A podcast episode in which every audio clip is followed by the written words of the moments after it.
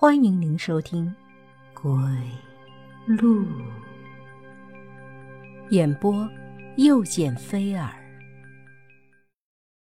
母亲问我：“我动你的鱼干什么？你的鱼怎么了？”然而我已经转身，听见母亲在后面嘀咕：“这孩子，我不知道怎么形容。我是个情绪很外放的人，基本上。”什么事都不会放在心里，有什么直接表露出来。但是不知道怎么回事我的鱼受伤了这件事对我打击很大。看着碗里红色的血液，我的心在滴血。这鱼可是我用自己的血液喂养起来的，这其中大约有不少是我自己的血液吧。我把碗里的水换掉，鱼已经不再流血了。但是伤口还在，血肉模糊的。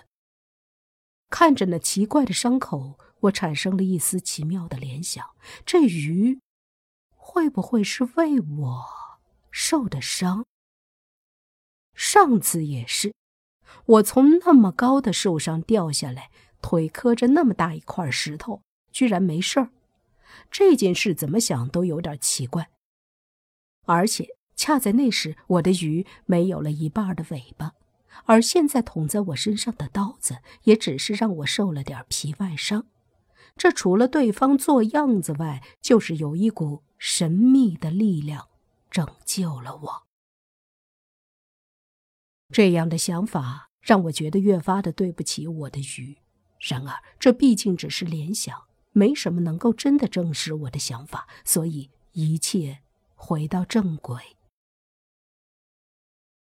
就这样，三年的时间一晃而过，我也要从初中生变成高中生。在这期间，我一直养着我的鱼。这条鱼很奇怪，时间似乎在它身上停止了。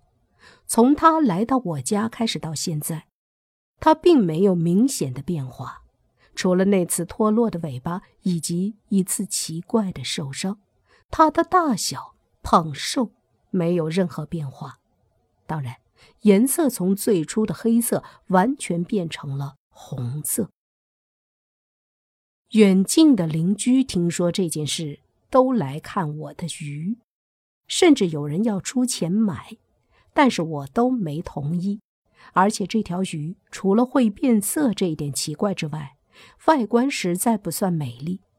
那一半的尾巴让它本来普通的外表。变成了丑陋，对此我总是莫名愧疚。临近上高中的几天，很快我就要离开家里去高中寄宿。我在考虑怎么带上我的鱼。当然，带上鱼是很简单，只是宿舍是公共场所，我也不可能每天当着我的室友的面放血喂鱼吧。且不说这事邪性，就说会不会被当成神经病还两说。我可不想还没跟同学室友建立良好的关系之前就被当成了神经病。要是遇到个大嘴巴，我是全学年也别想过好日子了。这件事让我有点发愁。我躺在床上想着这件事该怎么了结。房间很安静，只有窗外的月光投了进来，微微的照亮着。这时我听见了水声，声音是从书桌上传来的，是我的鱼。我第一时间意识到，于是我打开了灯，站在书桌前，我看着碗里的鱼。今天晚上它十分躁动，在碗里游来游去，还兼带着掀起水花。你怎么了？我对着我的鱼说：“这是我养它以来养成的习惯。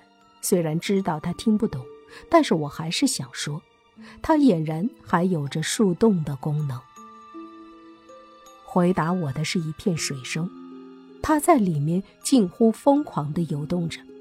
无奈，我把手伸进了碗里，想要触碰它一下。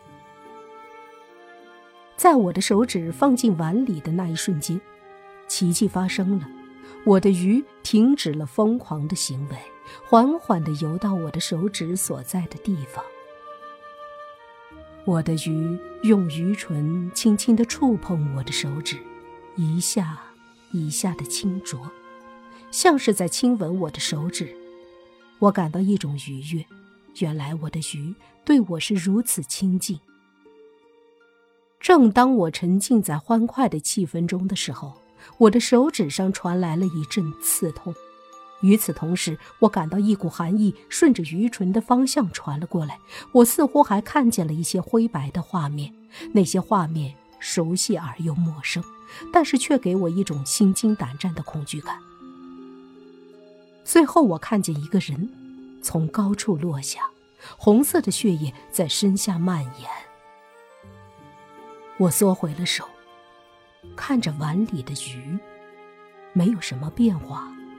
但是它在我的心里完全的变了，变成了一种不可名状的形态，像是异物，像是鬼怪。我从来不知道我养了一条这么奇怪的鱼。我回到了床上，祈祷着这一切只不过只是我做的一场噩梦罢了。